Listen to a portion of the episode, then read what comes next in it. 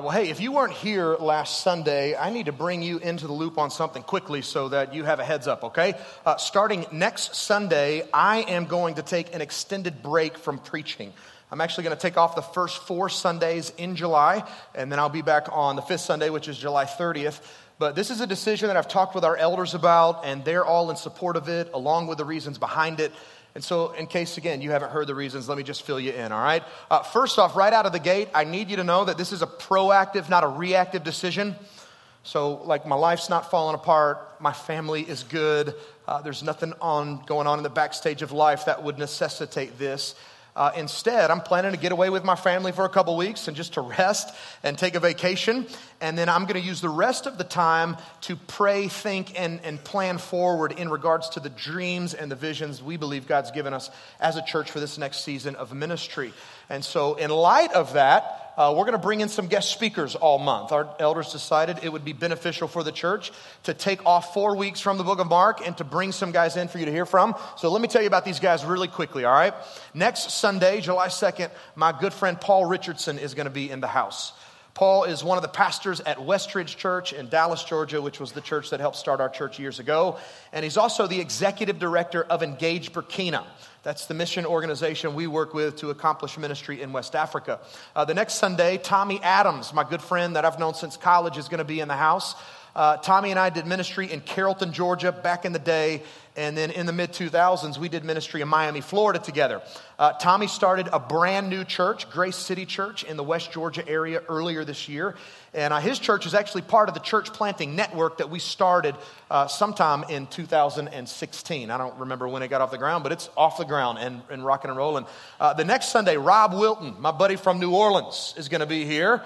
Uh, he pastors Vintage Church in New Orleans, Louisiana, where he is also the chaplain of the New Orleans Saints. All right, good. Hey, no, stop that. Don't do that. We got a lot of Saints fans at 8:30 for some reason, and I had to shut them down quickly. All right. Uh, even though he's a Saints guy, we're going to bring him in because we here at Crosspoint believe that the grace of God covers even Saints fans. So he's going to come and preach, and you guys are going to love Rob, just a great guy. And then finally, really stoked about this, on the 23rd of July, a friend of Crosspoint's, Chip Judd, is going to be with us. Uh, I would say if you're someone in the room who's trying to figure out this whole marriage thing. And I think if you're married, you're trying to figure out this marriage thing, right? Like, we never stop trying to figure it out. You need to be here, especially on that week. Uh, Chip is the pastor of campus ministries at Seacoast Church in Charleston, South Carolina, and he's also served as a marriage and family counselor for over 30 years. This guy is brilliant. Back in the fall, we actually had him do a marriage retreat for our staff and spouses. And it was so impactful that we reached out and just said, Hey, Chip, will you come and share with our church some of what you shared with us? And so that's the month of July, all right? Let me just say this and then we'll move on. Um, just because I'm going to be gone for four weeks doesn't mean you should be gone for four weeks, right? Are you with me? I said this last Sunday, I'll say it again. I've worked really hard to make sure that you are well fed while I'm away. And so I want you to make sure that you're here, number one, to support and honor these guys as our guest. It's really important that we do that. But number two, and more importantly, because I believe God's going to use these men to impact your lives in great, great ways. All right? So that's July. I'll look forward to seeing you at the end of the month. But uh, I'll be praying for you while I'm gone, and just would ask that you do the same for me. Yeah? All right, awesome. Well, hey, if you have a Bible or a device with an app, uh, some kind of Bible app, you can grab those things. Let's go to Mark chapter 7 together. Mark chapter 7. As you're finding your way there, I have a confession to make. Uh, going into this past week, I wasn't too excited about preaching on the stories that we're getting into today. Is that okay to confess? Like some of you might be judging me for that right now, so let me explain myself, okay? Uh, in these stories, we find Jesus doing yet again what we've seen him do all throughout the book of Mark. He performs another demonic exorcism and he heals another person in desperate need of healing. And so when I read those stories initially, I thought to myself, all right, what else am I supposed to say about the same stuff that we've already covered? How do I teach these stories any differently from the ones we've already been in, right? I mean, I feel like we've said a lot about Jesus' authority up until this point over both the physical and spiritual world, so I really wrestle with that. So on Tuesday morning, despite my lack of excitement, I sat down and I decided to read what some other pastors and commentators had to say about these stories. And about two minutes into reading, God made it very, very clear to me where we needed to go today. And that's when I got excited. I got excited because I know several of you in the room desperately need this message. Some of you have told me personally that you need it. Uh, others in the room have, have voiced it by writing it on a prayer card. And just so you know, I read the prayer requests that come in every single week, as do our staff, as do our elders, and we are constantly praying for you. So please continue to take advantage of those prayer cards that are around you and write your needs on them because we're actually praying, okay? Uh, I also believe that there are others in the room who desperately need this message, yet you've never voiced it to anyone. Like nobody knows what's going on in your life right now except you and God. And so you might be wondering, well, James, what in the world are we talking about? Well, today we're going to talk about how to respond rightly when your faith is challenged greatly. How to respond rightly when your faith is challenged greatly. So, in other words, what in the world do we do when we face certain things in life that leave us discouraged, defeated, and wanting to give up? Listen, if that's where you are today, I really want you to lean in and listen because I believe God, through His Word and by His Spirit, wants to strengthen you today. I also believe that God wants to set some of you free before you leave from those challenges. I'd also say that's not where you are today. Like if you walked in and your faith is strong and everything in life is fine, I really want you to lean in today because at some point, I can promise you this, at some point, your faith will be challenged.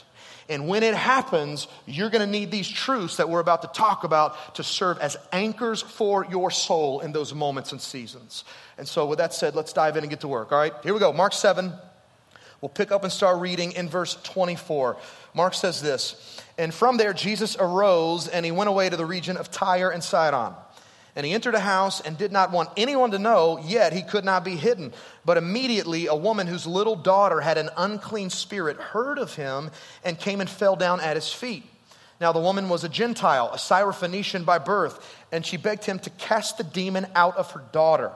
And he said to her, This is significant, so just mark it and we'll come back to it. Let the children be fed first, for it is not right to take the children's bread and to throw it to the dogs. But she answered him, Yes, Lord, yet even the dogs under the table eat the children's crumbs. And, and he said back to her, For this statement you may go your way. The demon has left your daughter. And she went home and found the child lying in bed and the demon gone. All right, a lot of strange stuff happening in those verses. All right, so let's unpack it together. In verse 24, right out of the gate, Mark sets the scene for us. And he tells us that Jesus has traveled some 40 miles outside of Capernaum, which served as his home base for ministry, and he has now entered Gentile territory, the territory of Tyre and Sidon. So, in other words, he took a trip out of the land of the Jews and he traveled into the land of the non Jewish pagans. And his whole purpose for going was to get away. Right? He had done so much ministry up until this point he was probably exhausted, needed to rest, needed to recover. So he does what a lot of us do when we need a vacation, and he goes far, far away from home. The problem was the plan didn't work. Right? Mark says that Jesus got there, yet he could not be hidden. Somehow, even these Gentile people who lived far outside the area where Jesus did most of his ministry, they had heard about him and his ability to perform miracles. And one of the people that heard about him was this woman we just saw in the text a woman facing some major faith challenges. There were some initial challenges that should have kept her from approaching Jesus, yet she approached him anyway. And then there were some in the moment challenges that should have caused her to walk away from Jesus, yet she stayed. And what I want to do is dig into the details of these challenges along with her responses to them, because I believe we have a lot to learn from her in how to respond rightly when our faith is challenged greatly. So here we go. Initial faith challenges. If you're taking notes, here's some stuff to write down. Number one, Mark tells us that her first challenge was her nationality. Her nationality. As he points out, uh, she was Syrophoenician by birth.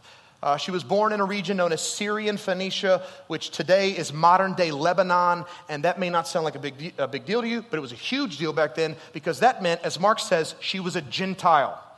Jews viewed Gentiles as unclean people.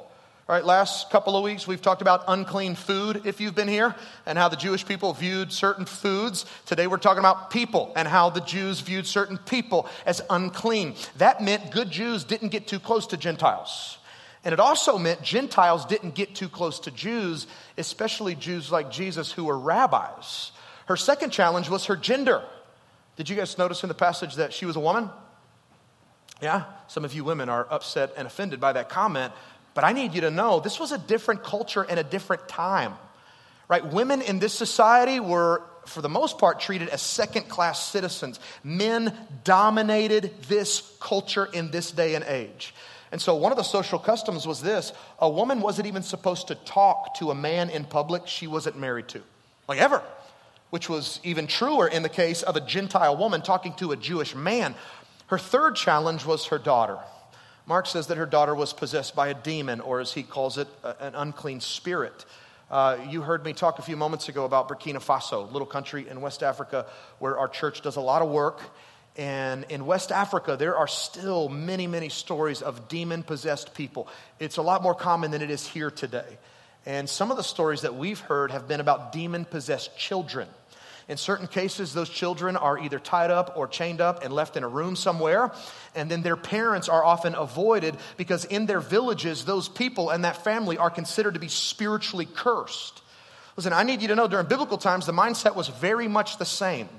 If you or your child was possessed by a demon, people concluded, well, for some reason you have been cut off from God and therefore you deserve to be avoided. You were an unclean person because of what God let happen to you. Now, look back up here and think about this with me, all right? Here's this woman who's a Gentile and her daughter's demon possessed. She had no good reason to approach Jesus. Culturally, socially, and spiritually, the odds were stacked against her. Like there was nothing about her, absolutely nothing that qualified her to do what she did, yet she did it anyway. Which brings me to my first point. Listen, when your faith is being challenged in some way, and those challenges try to tell you that there's no good reason to approach Jesus, the first thing you do is this you approach him boldly. You approach him boldly. In Hebrews chapter 4, verses 14 through 16, uh, the writer there, he reminds us that when Jesus came to the earth, he experienced life in the same way we experience life. Right? There's a reason he put on flesh, right? He came here and he experienced rejection and temptation. He felt the pain of loss and hardship. The only difference between Jesus and us is that he encountered all that without sin. And so, on a practical level, the writer of Hebrews says that means, number one, that Jesus is our sympathetic high priest.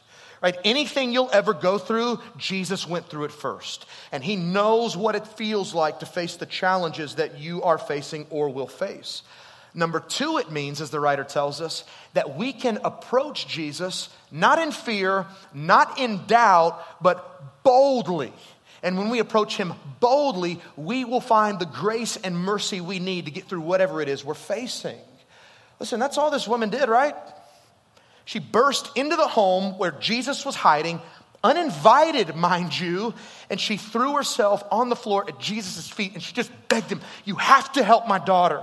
The tense of that word begged, by the way, means that she kept on begging. She's there at his feet and she's pleading and pleading and pleading. She had resolved before she ever showed up that she would not take no for an answer.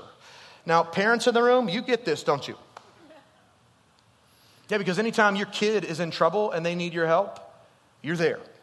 It doesn't matter how timid you usually are, how non confrontational you usually are. When your kid's in trouble, you'll do anything in your power to help them, won't you? I love what Pastor Tim Keller says on this point. He says, There are he, uh, cowards, there are regular people, there are heroes, and then there are what? Yeah, there are parents. This woman was a parent, a, a mama bear kind of parent. And so, based on who she was and the situation she was dealing with, it makes sense to a lot of us why she would approach Jesus so boldly. But here's the beauty Jesus says to us, and this is great news even for all the non parents in the room Jesus says to us, it doesn't really matter what you're facing. And it doesn't matter your circumstance or your situation. I want you to approach me boldly in the same way she did. And my commitment to you is to give you every bit of help you need to get through whatever it is that's challenging you. Now, I have to warn you, it's not going to seem like that at first in some cases. Some of you are going to get this. Like, you run to Jesus and you do so boldly Jesus, I need your help. But when you get there, you're met with even greater challenges. You, you ever been there before? that was certainly true in this woman's case. She goes to Jesus with a great boldness, throws herself on the floor, begs him to help, yet greater challenges await her. Let me show you what they were. Number one, she was met with Jesus' silence. This story that we're looking at today, it's also found in Matthew chapter 15. And when you read it there, you find that this woman comes and, and as she's begging Jesus to deliver her daughter, Jesus is just sitting there, not responding, stoic almost. It's like he's not even acknowledging the fact that she's in the room. If you've ever been on the wrong side of a one sided conversation like that, you know how frustrating and defeating it can be, right? I mean, when you're talking to someone about something critically important, your spouse, your boss, your, your kids, your friend, and they're not responding to you, but they're just kind of looking at you or looking past you, doesn't it make you feel like they could care less about you and or whatever it is you're talking about? I have to imagine that this woman may have felt the same way in this moment as she was met with silence. Uh, number two, second challenge was Jesus' disciples. So again, in Matthew's gospel, there she is begging. Jesus isn't responding. And then the disciples, in frustration, say to Jesus, Would you get this woman out of here?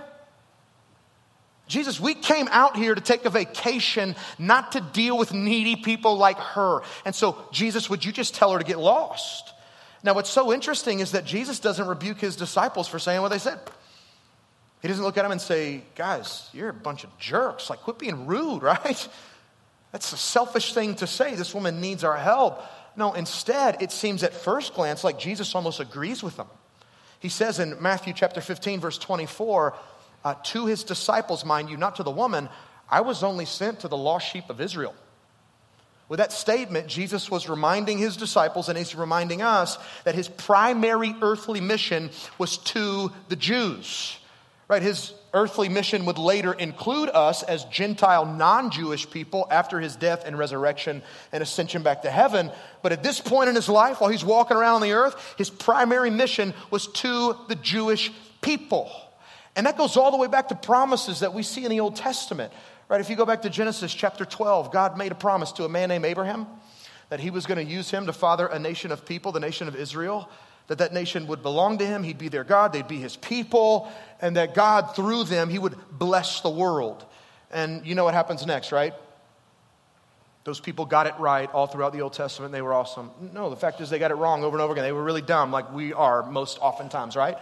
God says, if you obey me, I'll bless you. And if you disobey me, life is going to go really bad for you. And over and over again, what do they do? They disobey. And every time, what does God do? He meets them with grace. Isn't that amazing? If you think the Old Testament God is different than the New Testament God, you are sadly mistaken. The God of the Old Testament is abounding in steadfast love, slow to anger, and full of grace for his people. They defy him, disobey him, walk away from him, and then they come back and go, God, we're sorry. Our lives are falling apart. Would you take us back? We promise we'll do better. And every time God goes, Come on back. Come on back. I have nothing but grace for you. And so they keep coming back, and God in His grace gives them more promises. He says to them all throughout the Old Testament, One day I'm going to send a Savior into the world, and He's going to fix all this mess that exists between us. You're not going to have to go through priests any longer to get to me. You're not going to have to make sacrifices any longer to atone for your sins. I'm going to send a Savior, and He's going to fix all of it, and He's going to restore you back into a right relationship with me. Jesus was that Savior. And this is what He acknowledged with that statement I was only sent to the lost sheep of Israel I haven't been sent just yet to Gentile people like this woman. The final challenge she faced was Jesus' response. So eventually he stops ignoring and he stops talking to his disciples and he speaks directly to her. And in verse 27, he seems something that, or he says something that seems really, really harsh at first, almost shocking. Look back at the, at the passage with me, verse 27. Let the children be fed first, for it is not right to take the children's bread and throw it to the dogs. Was he just calling that woman a dog in the passage? Uh, yeah, kind of. So let me explain, all right? Uh, during this time in history, the Jewish people regularly referred to non Jewish people, Gentiles, as dogs. And that wasn't meant to be a flattering comparison, by the way. Like I know in our culture today, we love our dogs, right? We call them our kids and we dress them up and they sleep in our beds, and it's all really weird, but we do it. In this culture, it was different. They viewed dogs as scavengers because that's what they were. If you've ever been to a third world country and, and witnessed mangy, dirty, wild dogs running around eating trash and hunting other animals, you kind of get the idea. And so you might wonder well, was Jesus insulting her by saying that? Like, was he agreeing with the cultural mindset of his day and suggesting to her that she was unclean in the same way a dog was unclean? That's a fair question and it needs an answer. And the simple answer is no, that's not what Jesus was saying. When you study verse 27 further, you find that the word dogs there, it appears in what's called the diminutive form, which I know means absolutely nothing to you, so I'll make it easy, all right? All it means is that the word dogs would be better translated as the word puppies. So Jesus is talking about domesticated pets here. And in using this parable and in speaking this way, Jesus is making this point. He's saying to this woman, Look, um, there's an order in how families eat.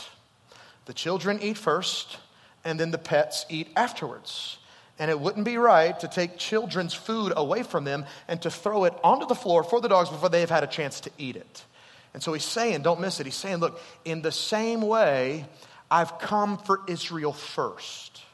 I've come to reveal to them that I am their Savior, the one who God promised them in the Old Testament. And so, lady, I need you to understand there's an order here. I've been sent to the Jews first, and then later, not now, later to people like you. Now, I'm curious, and I want you to be honest with yourself here. If you were that woman, how do you think you would have responded in that moment? I mean, think about it. There you are, you approach Jesus boldly, knowing you shouldn't have, because you're a Gentile, you're a woman, and your daughter's demon possessed. And then when you show up, Jesus ignores you, his disciples try to get rid of you, and then he basically tells you, You're not my primary focus right now. I've come for other people first. Do you think you would have left discouraged? Do you think you would have walked out the door just a little defeated? Here's why I ask the question, and I speak from personal experience here. When your faith is challenged in some way, it is so easy, number one, to not approach Jesus at all for help because the enemy has this way of convincing people like us that God isn't interested in helping people who are going through what we're going through. But number two, it also becomes very easy to wrongly translate what we see as the silence of God, or even worse, his lack of care. And so, again, the easy thing and the natural thing to do when our faith is being challenged is to what? To stop asking and to stay away. Which brings me to point number two. Listen, when you're facing faith challenges in life, and all those challenges tell you that you need to just leave Jesus alone and move on, you wanna know what you do? Here's what you do you ask Jesus persistently for the help you need. You just keep asking him. I mean, when it came to this woman, what would have been the easy thing for her to do? To get up off the floor and to tell Jesus off, right? Jesus, you're a jerk. I know you could help me if you wanted to, but you're not helping me. And so you're a punk and I'm leaving and walked out. But that's not what she did. What did she do? She sat there on the floor at the feet of Jesus and she just kept begging, Jesus, you have to help my daughter. No, no, no, I, I hear you. I hear what you're saying, but you have to help my daughter. Why would she do that? Why would she keep persistently asking Jesus for the help she needed when, on a surface level, it seemed like Jesus wasn't interested in helping? Well, I think the answer is simple. When you pay close attention to the passage, I think it becomes clear that this woman saw her faith challenges as a test. And let me explain what I mean by that, all right? In James chapter 1, James, who was the brother of Jesus, he wrote this Count it all joy, my brothers, when you meet trials of various kinds, for you know that the testing of your faith produces steadfastness. And let steadfastness have its full effect, so that you may be perfect and complete, lacking in nothing. Now, before we really unpack those verses and talk about how they relate to this story, let me just first say this. When someone's life is falling apart, those are not verses to be thrown around carelessly. Are you tracking with me here? I know that as Christians, we love to put cute little sayings on our t shirts and our coffee cups and our bumper stickers. And then we'll use those little sayings in, in moments where people need like grief counseling, and it's just so unhelpful. If you've ever been through a hard season in life and somebody says, Count it all joy, you know, like I know, all you want to do in that moment is just punch them, right? And why? Because count it all joy with no further explanation comes across as nothing more than superficial encouragement. So I would say to you in love, cut it out. Don't do that. It's not helpful. Here's what James was teaching. First, he's telling us that none of us are exempt from faith challenges. Right? It's not if trials come, it's when they come. And when they come, they're going to come in various forms. Sometimes they're going to be emotional, other times relational, sometimes spiritual, sometimes physical. And when they show up, here's the really, really hard part James says we should count it all joy. Now, let me tell you what he's not saying, okay? James isn't telling us that when we face challenges in life that we should put a smile on and pretend like everything's okay. I need you to know it is okay not to be okay. In fact, until you admit that you're not okay, you'll never get the help you need from God or from anyone else. It's okay to admit you're not okay. Secondly, James isn't telling us to rejoice in the pain we feel when we experience certain challenges in life.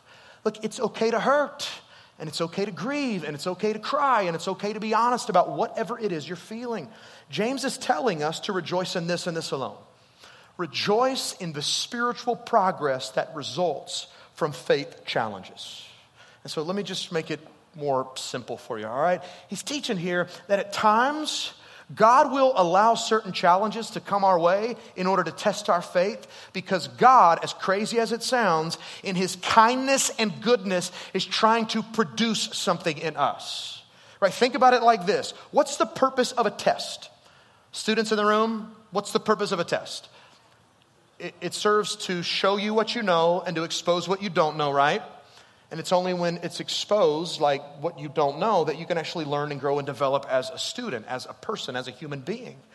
Well, in the same way, at times, God will allow faith challenges to come our way to test our faith so that what we know can be revealed, what we don't know can be exposed. Again, all because God is trying to produce something in us that James calls steadfastness. This is spiritual stability. This is patience. This is endurance. This is uh, perseverance in the faith that we've been called into.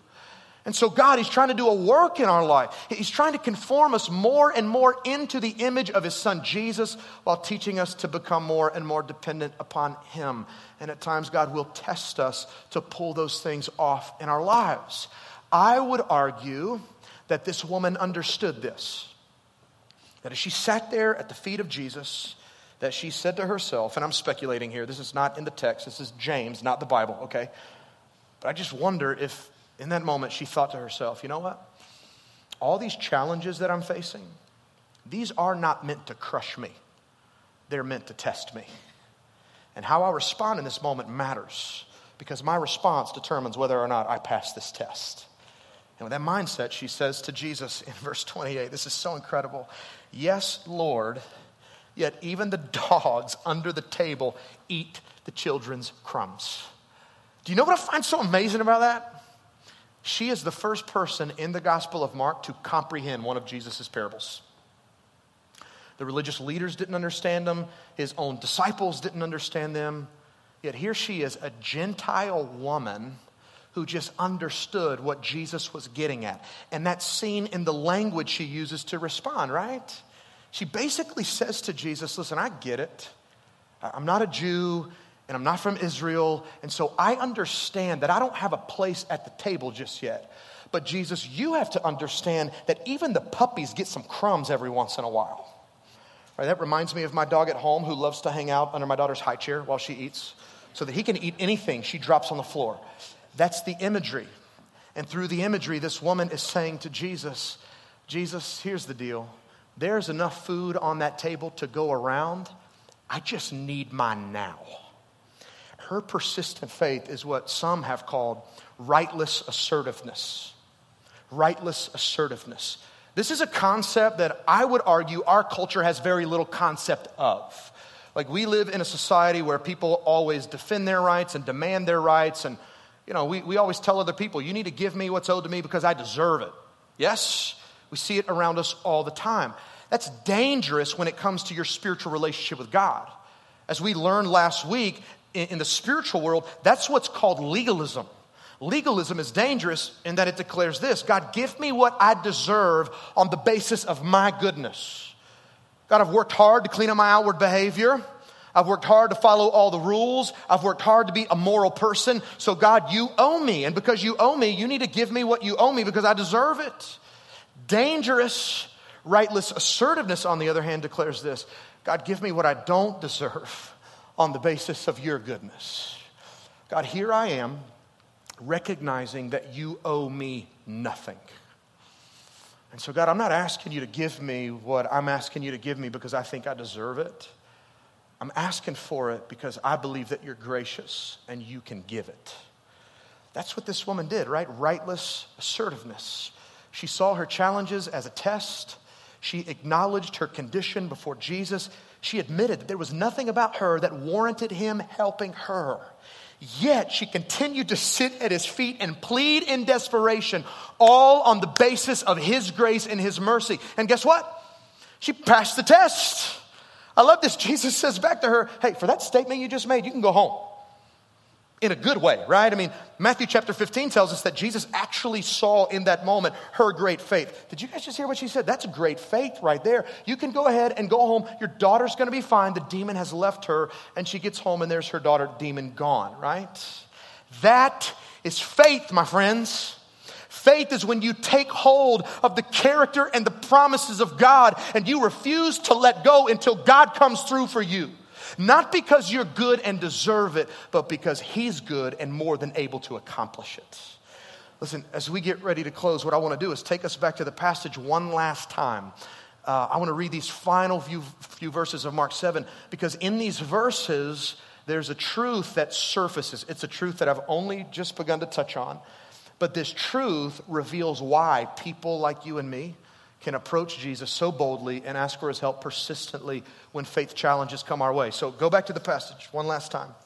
Verse 31 it says, Then Jesus returned from the region of Tyre and, and he went through Sidon to the Sea of Galilee in the region of the Decapolis. And they brought to him a man who was deaf and had a speech impediment, and they begged him to lay his hands on him.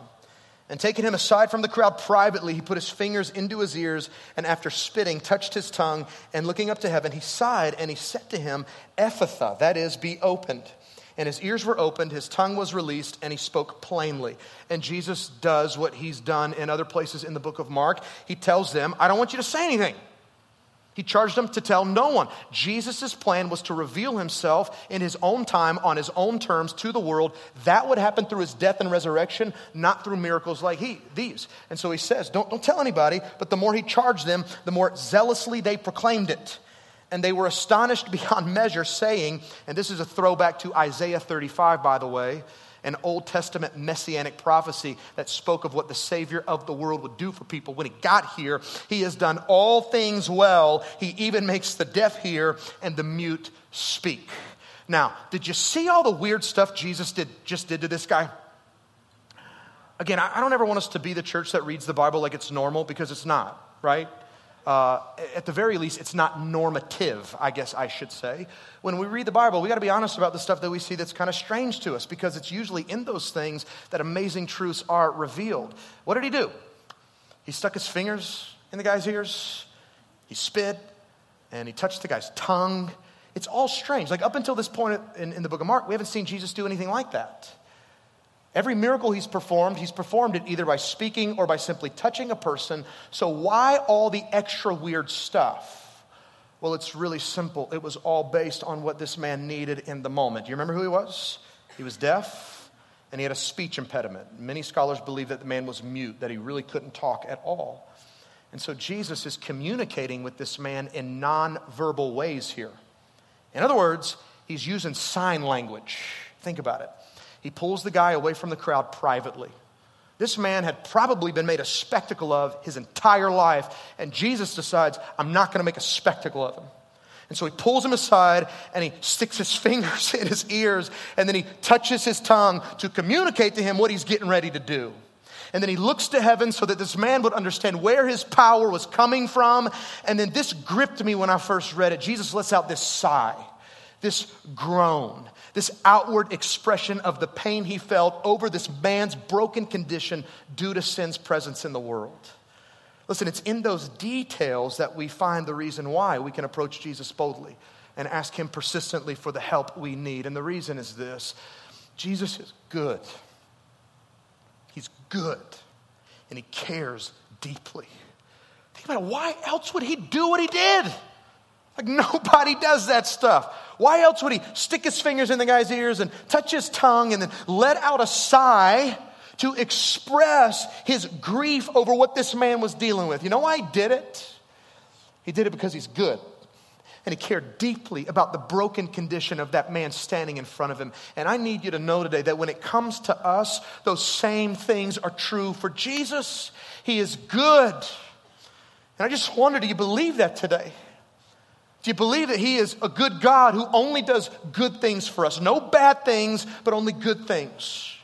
This is a huge question because if you don't believe that, your faith challenges will always be faith challenges in your life. Because unless you believe Jesus is good, you'll never approach him boldly and you'll never ask him for the help you need. I mean, why would you? But not only do you need to believe he's good, you also need to believe that he knows your needs before you ever ask him and that he cares deeply for both you and those needs. Listen, if you doubt that today, I would strongly encourage you to do what I encourage you to do all the time here at Crosspoint, which is this. You look back to the cross of Jesus Christ and you remember what he's done for you. And as you look back, you consider this. If Jesus left heaven 2,000 years ago, came off of his throne, humbled himself, wrapped himself in flesh, came to live among us as a man, not as a king, but as a servant, all for the purpose of living the life none of us could live, a perfect, sinless life only then to go to a cross and to die a death we deserved. Then three days later to raise from the dead and to ascend back to heaven where he is right now seated at the right hand of God, praying for us and making himself available to us. If Jesus would do all that in love for us as people, all to meet our greatest need and to overcome our greatest challenge without us ever asking him to do it, like why would you ever doubt the love and care of Jesus when lesser needs and lesser challenges come up in your life? Please hear me. Jesus invites you to come to Him, even when your challenges tell you not to. Jesus invites you to keep asking Him over and over and over again for the help you need, even when your challenges tell you to shut up and move on. Why? Because He's good and He cares deeply for you. And His commitment to you is this if you'll just keep coming boldly, and if you'll keep asking in confidence that I can work in your life, I'll give you every ounce of help you need to get through whatever challenge it is that you're facing. And so here's the invitation today. If you're someone in the room whose faith is being challenged in some way, approach him boldly and ask for his help. And I know some of you are going to argue, well, James, I've already done that. All right, do it again. And then get up tomorrow and do it again and then get up on Tuesday and ask him again. And then on Wednesday, you just ask him again and you keep asking him. You take hold of him and his promises to you and you do not let them go until he comes through for you. But again, you appeal to him not on the basis of your goodness, but on the basis of his grace and mercy in your life. You keep asking. In just a moment, we're going to have our prayer team down front. And I want to challenge some of you today, those of you who know you need it, to come and receive prayer. Um, I'll say what I say often we didn't come here to play church, right? We came here to meet with the God of the universe so that He could do things in our lives that only He can do. I believe some of you need to come and allow someone else to pray over your life today. At Crosspoint, we believe there is a great prayer in praying for one another. As I said at the beginning of the message, I believe God wants to set some of you free from the challenges that you're facing. And others of you, I believe He wants to strengthen you so that you can keep persevering and enduring through your challenges. But regardless, I would say to you, come and throw yourself at the feet of Jesus in confidence today and ask Him for the help you need. We're going to pray together and then we're going to respond. So let's just bow our heads all across the room. As we settle in, I'm going to invite our prayer team just to come and to get in their places.